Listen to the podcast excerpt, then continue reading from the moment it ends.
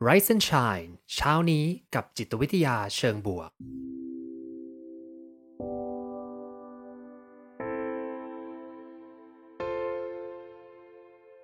สวัสดีครับ ยินดีต้อนรับเข้าสู่พอดแคสต์เพื่อทุกท่าน อยู่กับผม ภูมิธีรพุทธปิติชัด ผมเป็นอาจารย์มหาวิทยาลัย และผู้คลั่งไคล้เกี่ยวกับเรื่องราวของจิตวิทยาเชิงบวก และการนำไปประยุกต์ใช้ในชีวิตประจำวัน รวมทั้งการทำงานในองค์กร เหมือนเช่นเคยนะครับ ผมจะมาส่งกำลังใจให้ทุกท่าน ออกไปทำชีวิตให้น่าใช้ในทุกๆวันกันนะครับ ก็วันนี้เราจะคุยกันในหัวข้อ อ่านว่าอะไร Homo exercens นะครับ มนุษย์ผู้ฝึกฝนจิตวิทยาว่าด้วยกันฝึกนั่นเองนะฮะ อืมนะคืออะไรนะครับผม วันนี้เนี่ยก็จะเล่าเรื่องที่ เอ่อ เป็นเรื่องจริงๆม่ได้เหมือนเป็นเรื่องที่ ฟังดูยากนะอะไร Homo exercens นะแต่ว่าจริงๆ ไม่ได้เป็นเรื่องที่ยากเลยครับ เป็นเรื่องใกล้ตัวของเรามากๆเลยนะครับ อยากจะเริ่มอย่างนี้นะ ก็คือถ้าทุกท่านย้อนไปในปี 1908 นะครับ ก็ประมาณเท่าไหร่อะร้อยร้อยร้อยกว่าปีแล้วเนาะจอห์นนี่เฮสครับจอห์นนี่เฮสเนี่ยเป็นนักกีฬาโอลิมปิกนะครับสมัยก่อนก็มีโอลิมปิกมายาวนานแล้วนะ แล้วเราก็มีการทำกีฬาหลายแบบหนึ่งในกีฬาที่มีการเเกิดขึ้นในยุคนั้นก็คือโอลิมปิก ที่เป็นมาราธอนนะครับ เป็นการวิ่งนั่นเองก็จริง ๆ กีฬาพวกโอลิมปิกเนี่ยกีฬาแรก ๆ ก็เป็นพวกนี้แหละการวิ่งนะซึ่งจอห์นนี่เฮกส์นะครับก็วิ่งได้เร็วมาก ๆ เลยในยุคนั้น เขาบอกว่าเป็น the greatest race of the century เลยนะครับผม ก็คือเป็นการวิ่งที่ยอดเยี่ยมยิ่งใหญ่ที่สุดใน century คืออะไรอ่าศตวรรษใช่ไหมเออ ก็ ไม่ใช่ทศวรรษเอ๊ะศตวรรษถูกแล้ว ผมงงอะ anyway ก็คือเป็นการวิ่งที่ยอดเยี่ยมมากๆ แห่งยุคนั้นนะครับ แล้วเขาบอกว่าเขาจอห์นนี่เฮสเนี่ยวิ่งได้ประมาณ 2 ชั่วโมงกับ 55 นาที แล้วก็ 18 วินาทีเลยนะมีคนจดไว้นะครับ เป็นการวิ่งมาราธอนก็อ่าเหมือนที่เรารู้จักมาราธอนในยุคนี้นะประมาณสัก 2 ชั่วโมง 2 นาทีเออ2ชั่วโมง 55 นาที เร็วมาก ๆ ครับ คราวนี้เนี่ย100 ปี ผ่านมา 100 ปีผ่านมานะก็ประมาณเอ่อปี 2000กว่านะครับผมก็ดันมีคนทุบสถิติ จริงๆ มีคนทุบสถิติมาเรื่อยๆนะแต่ว่าถ้าเรา fast forward เลย วุบมาเลยนะ100 ปีนะคนที่วิ่งได้เร็วที่สุดเนี่ยอยู่ที่ 2 ชั่วโมง 2 นาที 57 วินาทีนะครับ อืม ซึ่งประมาณสัก 30%เร็วกว่าที่จอห์นนี่เฮสที่บอกว่าเป็นนักวิ่งที่ยอดเยี่ยมที่สุดแห่งยุคตอนนั้นนะ เร็วขึ้นกว่ามากๆนะเกือบชั่วโมงเลยทีเดียวเลยนะครับผม เออ ซึ่งถ้ามานั่งดูนะก็คือตอนเนี้ยผมก็เลยไปดู นอกเรื่องนิดนึงนะพอไปดูตัวนักวิ่งนะก็เลยพอไปอ่านตัวเนี้ยก็เลยไปเจอ Guinness World Record ใช่ไหมครับ ไม่รู้เพื่อนๆเคยเข้าไปในเว็บไซต์ Guinness World Record หรือเปล่านะผมไม่ค่อยได้เข้าไปนะนานๆเข้าไปทีแล้วก็เพิ่งเข้าไปนั่งจุ่มอยู่กับมันนะเมื่อวานนะแล้วก็ ดู เพราะว่าอยากจะรู้ว่าปัจจุบันเนี่ยนักวิ่งที่เร็วที่สุดเนี่ย เพราะว่าอัน2ชั่วโมง 2 นาทีเนี่ยมันน่าจะประมาณปี 2010 อะไรสักอย่างนะ แต่ปัจจุบันนะครับผมเอ่อ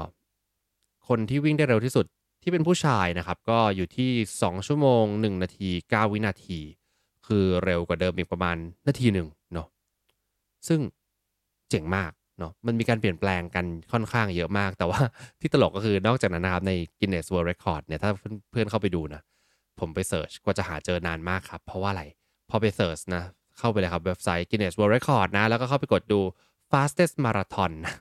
สิ่งที่เจอคือตลกมากเลยครับ เช่น fastest marathon มีหลายแบบครับ เช่น การแต่งตัวเป็นไวกิ้งแล้ววิ่งเร็วที่สุด คือสุดท้ายก็คือวิ่งไม่ได้เร็วสามชั่วโมง แล้วก็ช้าแหละ แต่ว่าแต่งตัวเป็นไวกิ้งก็เลยได้รับ Guinness นะ แล้วก็แต่งตัวเป็นตัวตลกไปวิ่ง แต่งตัวเป็น firefighter ไปวิ่งนะ เออ แต่งตัวกันแบบเป็นอะไรอะใส่ชุดเกราะวิ่งนะอุ้มคนอื่นวิ่งไปด้วยนะ ใส่อะไรเนี่ยเต็มไปหมดเลยครับ ผมคือเพราะฉะนั้นถ้าเพื่อนๆอยากจะติด World Record นะ ก็ไปดูในแคตตากรีที่เขายังไม่เคยมีคนวิ่ง ก็จะสามารถติด Guinness World Record ได้นะฮะ เออ จะต้องเรียกเขามานะออมีการแบบว่าเนี่ย fastest marathon carrying a table นะโอ้โหคือวิ่งไปด้วยแล้วก็ หิ้วโต๊ะไปด้วยนะครับ ใช้เวลามันสี่ชั่วโมงด้วยกันนะแล้วก็เอ่อเป็นมาราธอนแบบเป็นมาร์ชิ่งแบนเลยวิ่งไปแล้วก็เป่าไปแล้วก็แบนไปนะประมาณ 6 ชั่วโมง 7 ชั่วโมง คือเหนื่อยมากทั้งวิ่งไปเป่าไปนะแล้วก็มีเจ๋งๆเยอะเลยนะ มีเอ่อคุณยายอายุมากที่สุด 92 ปีวิ่งมาราธอนเป็นผู้หญิงนะครับผมได้เร็วที่สุดนะเจ๋งมากเลยนะ คือผมว่านี่มันคือความอัศจรรย์สองเรื่องนะหนึ่งคือเรื่องของ ความสามารถของมนุษย์ในการทำอะไรบางอย่างนะอย่างที่สองคือความครีเอทีฟนะเนี่ยแต่งชุด Scooby-Doo ไปวิ่ง แล้วก็มีการวิ่งโดยการเข็นรถเด็กด้วยครับสองชั่วโมงสามสิบเอ็ดนาทีถือว่าเร็วนะวิ่งแล้วเข็นไปโดยไม่รู้เด็กจะรู้สึกยังไงนะสองชั่วโมงนั่งโดนเข็นอยู่ในรถวิ่งมาราธอนแบบแล้วก็มีอีกหลายหลายแบบครับ ผมมันมีเป็นร้อยร้อยกว่า entries นะไม่น่าเชื่อเลยทีเดียวนะนอกเรื่องนะ เพราะว่าเมื่อวานผมแค่จะเข้าไปดูไอ้นี่แหละ ว่า สถิติล่าสุดมันเท่าไหร่กลายเป็นว่าจะมานั่งดูว่ามีการวิ่ง category ไหนบ้างนะครับพี่เป้บอกเร็วๆนี้จะมีแต่งชุดมีแต่งชุดไทยวิ่งอ๋อเหรอมีไปแล้วเหรอครับผมเออเออเออน่าสนใจนะ แต่งชุดไทยวิ่งนะ ไทย ขอ search ตรงนี้เลยนะ ได้ด้วยหรอ มี เออ มีจริงด้วย นี่ไง fastest marathon dress in traditional Thai dress นะครับผม นี่สามชั่วโมง 45 นาทีนั่นเองนะ อ่า เมื่อไหร่เนี่ยอ๋อจริงด้วย 23 April นะ 23 เมษาเพิ่งผ่านไปไม่นานมานี้เองนะครับ แล้วก็ที่ UK นะ โอ้ ถ้าเกิดว่าใครสนใจนะ อะไรดีล่ะ เราแต่งเป็นอะไรดี anyway ก็จริง ๆ ไม่ใช่เรื่องที่อยากจะคุย เรื่องที่อยากจะคุยคืออยากให้เพื่อนๆลองลองดูครับ ว่าการเปลี่ยนแปลงของ คนที่วิ่งได้เร็วที่สุดใน 1908 เนี่ย จอห์นนี่ เฮย์สเนี่ยที่บอกว่าเป็นนักวิ่งแข่งยุคครับผม ใช้เวลาเกือบ 3 ชั่วโมง กับปัจจุบันนะ 2 ชั่วโมงเท่านั้นที่เร็วที่สุด 30 นาที 30%เร็วขึ้นนั่นเองนะครับผม เขาบอกว่าอย่างนี้ว่า เฮย์สเนี่ย ตอนที่วิ่ง 1908 เนี่ย เขาได้ 3 ชั่วโมงใช่ไหม ถ้าตอนนี้มาดูนะครับผม บอสตันมาราธอนเป็นมาราธอนที่มีชื่อเสียง โอ้แทบจะเป็นอันดับหนึ่งของโลกเลยทีเดียว ถ้าใครนึกถึงมาราธอนเนี่ยต้องนึกถึงบอสตันนะ จะต้องไปวิ่งที่นั่นใช่ไหมครับ บอกว่าบอสตันมาราธอนเนี่ยจะไม่สามารถลงวิ่งได้นะ ถ้าเกิดว่าคุณเอ่อไม่สามารถที่จะเข้าไปวิ่งได้ ถ้าเกิดวิ่งได้ช้ากว่า 3 ชั่วโมง 5 นาทีนะ ถ้าผมเข้าใจไม่ผิดอ่าเออ ก็คือการที่คุณอยากไปวิ่งในมาราธอนเนี่ยนะ ถ้าเกิดว่าแต่มันจะมีคุณทีเรียของเขาใช่ไหมครับ ก็คือต้อง วิ่งได้ในระดับหนึ่ง ไม่ใช่อยู่ดีๆจะวิ่งไปวิ่งไป 10 ชั่วโมงก็ไม่ได้เหมือนกันนะเพราะฉะนั้นถ้ามองถึงในอดีตนะจอห์นนี่เฮสเนี่ยที่วิ่งได้นะเขาก็น่าจะแค่คุริฟายแค่ไปไปบอสตันมาราธอนนะซึ่งตอนเนี้ยมีคนประมาณสัก 3,000 30,000กว่าคน30,000กว่าคนที่คุริฟายที่จะไปวิ่งตรงนี้นะกลายเป็นว่าไอ้ที่เป็นการวิ่งที่ยิ่งใหญ่แห่งยุคเนี่ยโหมาตอนนี้นี่มันไม่ได้เป็นการวิ่งที่ยิ่งใหญ่ขนาดนั้น เออมันมีการเปลี่ยนแปลงไปค่อนข้างมาก นี่แหละครับ ที่จะมาชวนคุยวันนี้นะครับ Homo excrescens นะคือเราจะบอกว่า การเปลี่ยนแปลงและการเติบโตเนี่ยมันคือสิ่งหนึ่งที่มนุษย์เราทำได้ดีมาก ๆ เลยครับ ที่มาที่ไปของเรื่องนี้นะคือเราบอกว่าเราเป็น Homo sapien ใช่ไหมครับ Homo sapien เนี่ยภาษาที่แปลออกมาแล้ว เราจะเรียกว่า knowing man ก็คือเป็นคนที่รู้รู้เรื่องราวต่างๆ สามารถที่จะเอาความรู้มาประมวลเห็นภาพต่างๆนะจินตนาการได้อะก็ถูกแหละก็ Homo sapiens นะ แต่จริงๆ คุณ Anders Ericsson ครับ Anders Ericsson ผู้เชี่ยวชาญเรื่องของความเชี่ยวชาญ ความสำเร็จของมนุษย์เนี่ยเขาบอกว่าจริงๆ น่าจะเปลี่ยนเป็น homo exercens exercens ก็น่าจะมาย่อมาจาก exercise นะเป็น practicing man นะก็คือผู้มนุษย์ผู้ฝึกฝนนั่นเองนะครับ เป็น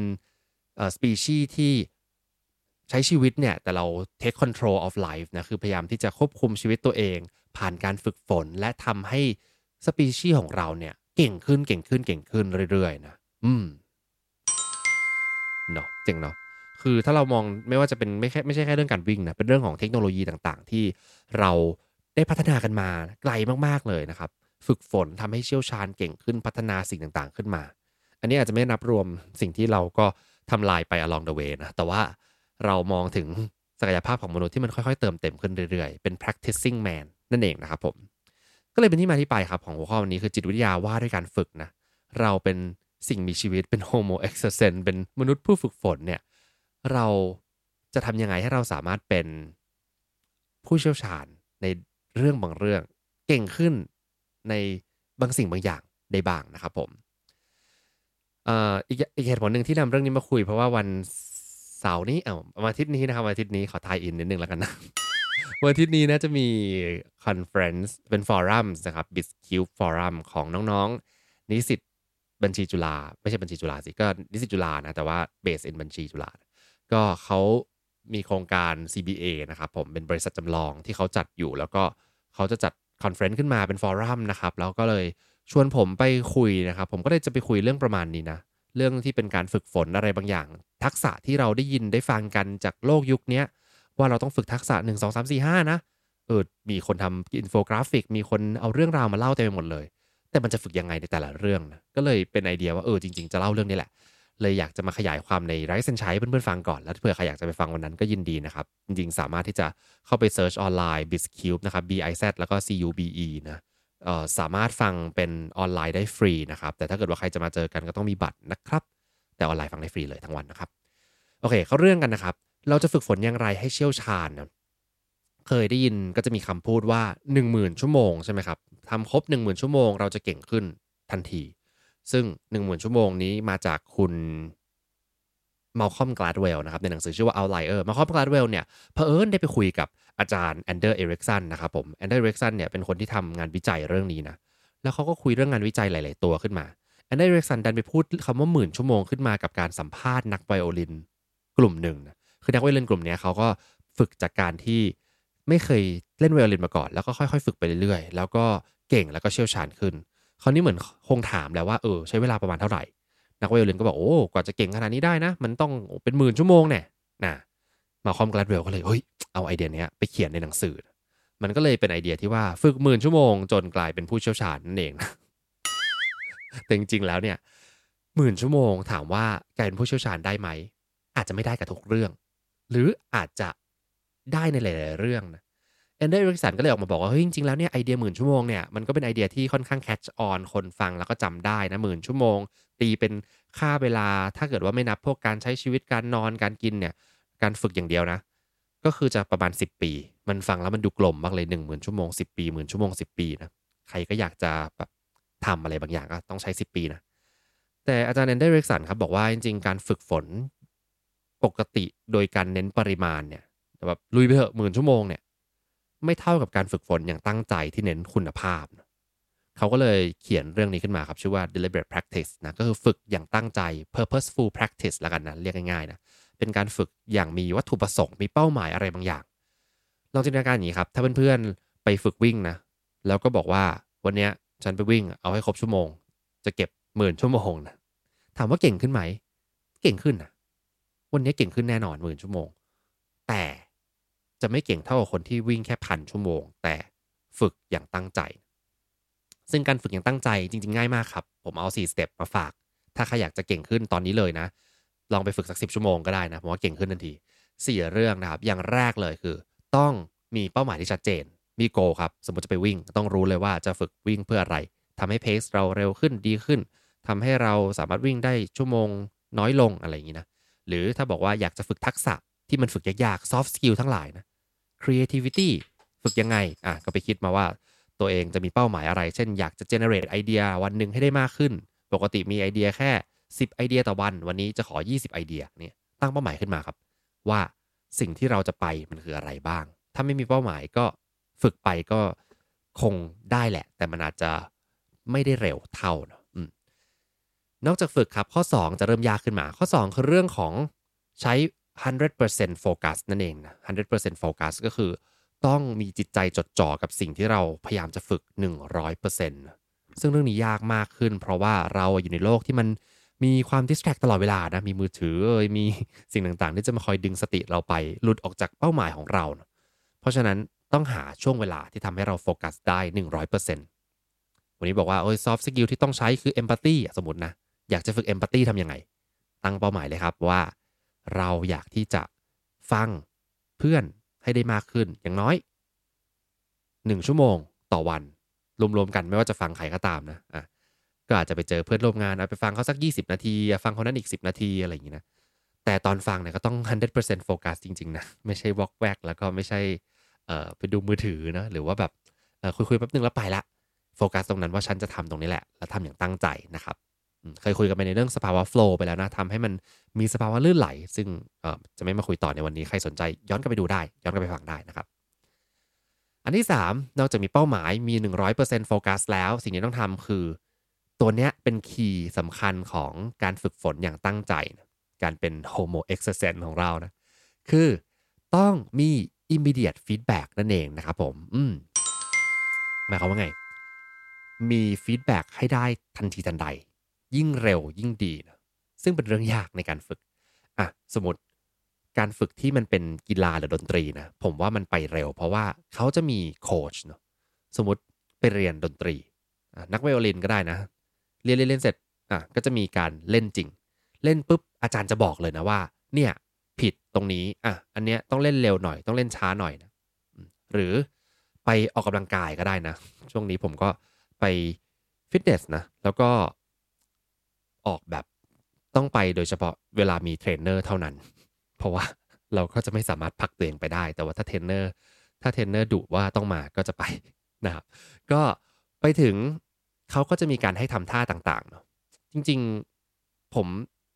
ออกกำลังกายปกติเมื่อก่อนจะเป็นดูวิดีโอนะแล้วเราก็ทำตามใช่ไหมก็ไม่ได้มีใครมาบอก feedback เราหรอกเราก็ทำผิดๆไปนะแล้วก็พอไปเจอเทรนเนอร์เนี่ยบางทีก็รู้สึกนะว่า อืมทำตามเทรนเนอร์เนี่ยถูกร้อยเปอร์เซ็นต์ มันจะผิดได้ยังไง แต่ก็ผิดทุกครั้งเลย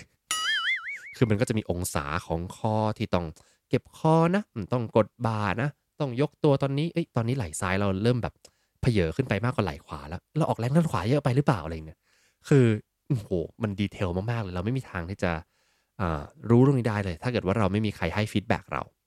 เพราะฉะนั้นการฝึกฝนที่จำเป็นมาก ๆ ครับ มันเลยต้องมี immediate feedback คือต้องให้เราเห็นเลยว่า สิ่งที่เราทำที่เราจะวิ่งไปหาเป้าหมายเนี่ย มันมีผิดพลาดตรงไหน มันต้องแก้ตรงไหนบ้างนะอันเนี้ยเลยเป็นปัญหาอย่างหนึ่งที่ว่าเราคุยกันถึงเรื่อง top skill นะเราบอกว่า top skill แห่งโลกยุคนี้คืออะไร1 2 3 4 5 6 7 แต่ top skill อะไม่มีใครไปบอกต่อนะว่า แล้วมันต้องฝึกยังไง วิธีจากการที่เร็วที่ดีที่สุดครับ เพื่อนๆจะต้องมีโค้ชเนาะจะต้องมีหรือจะต้องมีกระจกมีอะไรสักอย่างที่ทำให้เพื่อนๆเห็นตัวเองได้มากที่สุดเนาะ ถ้ามีโค้ชได้เลยพวก leader ในองค์กรจะมี leadership coach นะเขาจะมีคนที่ให้คำปรึกษาให้ feedback เขาเรื่อยๆ ในสิ่งที่เขาทำนะโดยที่ไม่ต้องมานั่งกลัวว่าอ๋อเป็นลูกน้องแล้วมาให้ feedback แล้วจะเกรงกันนะต้องมีโค้ชแต่ถ้าวันนี้บอกว่าเฮ้ยเราไม่มีโค้ชล่ะ เราเป็นคนธรรมดาที่อาจจะไม่ได้มีเงินไปจ้างโค้ชนะแค่จ้างเทรนเนอร์ยิมนี่ก็แพงแล้วนะต้องมาจ้างโค้ชนะก็อาจจะยังไม่ต้องมีก็ได้ แต่สิ่งที่ต้องมีคือต้องมี feedback วิธีการคืออาจจะไปหาเพื่อนร่วมงานนะถ้าเป็นผมจะไปหาเพื่อนร่วมงาน แล้วก็อาจจะพยายามฝึกอะไรไปด้วยกัน เช่นเราเมื่อกี้กลับไปเรื่องเมื่อกี้นะ empathy เราอยากฝึก empathy เดี๋ยวนะ เปลี่ยนเปลี่ยนเปลี่ยน empathy เนี่ยอาจจะจับต้องยากนิดนึง active listening แล้วกันนะเออเป็นส่วนหนึ่งของ empathy active listening คือเราอยากจะฟังอย่างตั้งใจ จะฟังอย่างจริงใจจะไม่พูดแทรกจะลองไม่ตัดสินเขาเนาะเราก็จับคู่กับเพื่อนก็ได้ บอกว่าเรามาฝึก active listening กัน แล้วเราก็ตั้งเป้าหมายเลยว่า เราจะฝึกเท่าไหร่ เป็นเวลายังไงบ้าง ฝึกตอนไหนนะ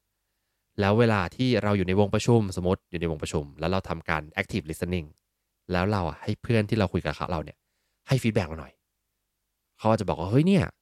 ไหนบอกว่าตั้งใจ active listening ไงมีช็อตสองช็อตนะที่เธอเนี่ย พูดขัดพรีเซนเตอร์กำลังพูดอยู่พูดขัดเฉยเลย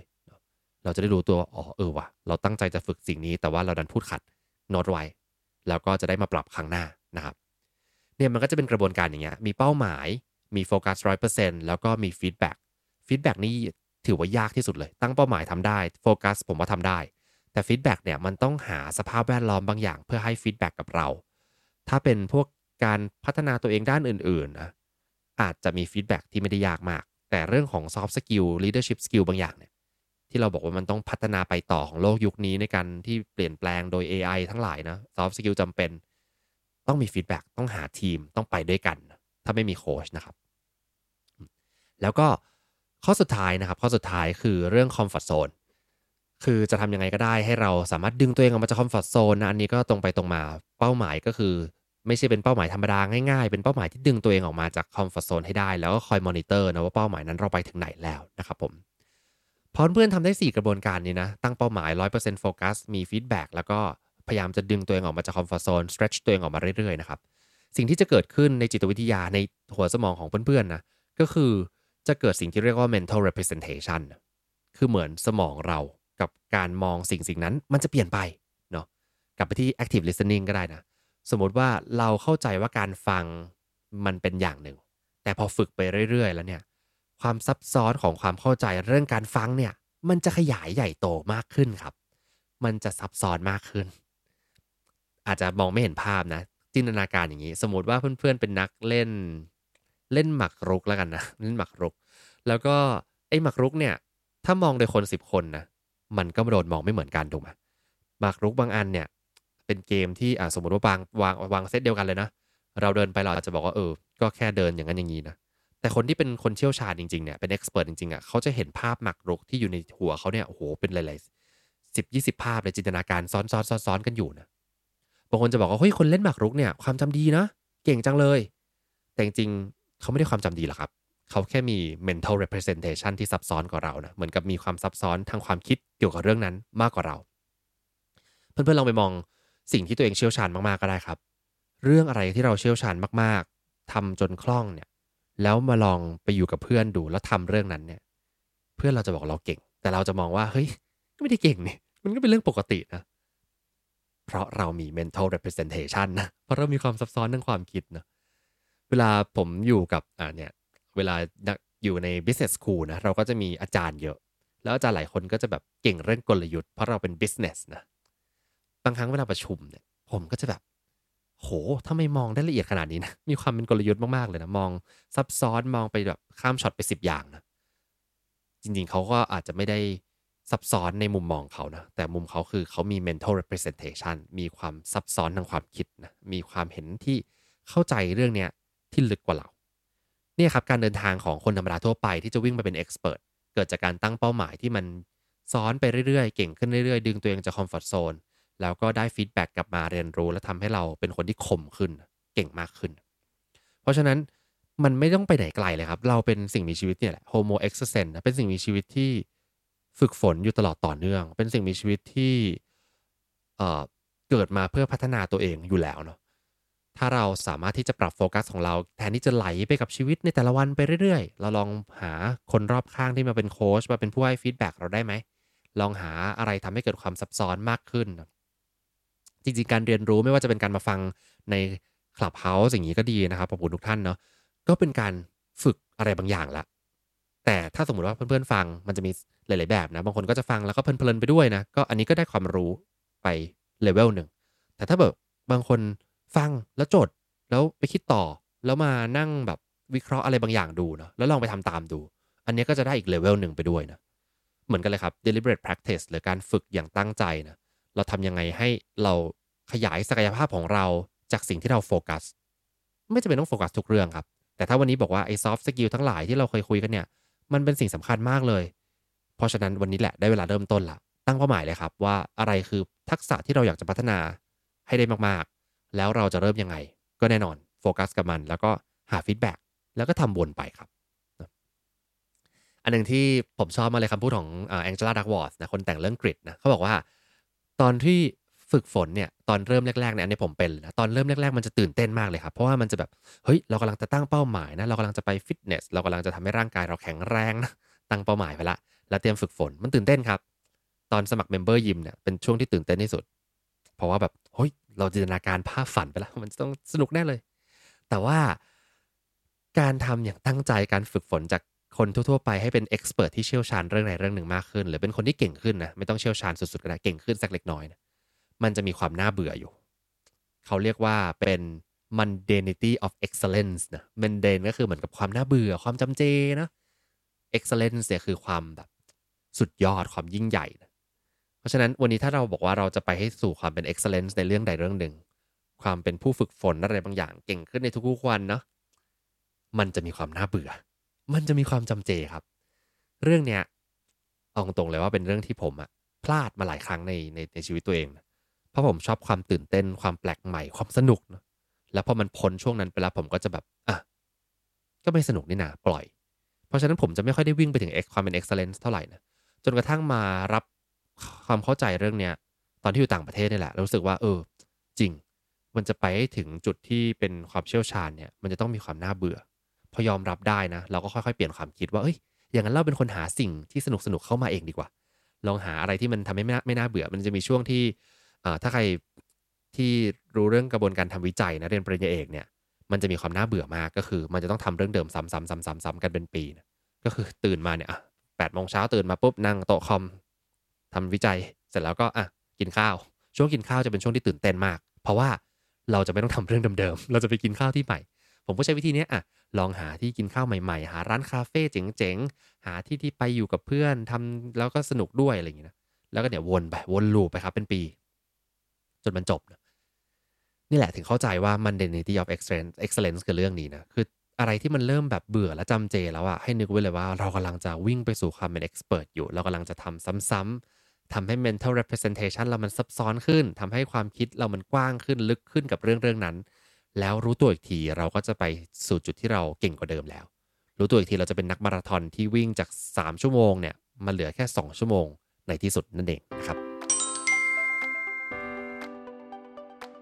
ขอบคุณที่ติดตาม หากสนใจคอนเทนต์แบบนี้ อย่าลืมกด subscribe ตามช่องทาง podcast ของท่าน และสามารถติดตาม Facebook Group โดย search Rise and Shine เช้านี้กับจิตวิทยาเชิงบวก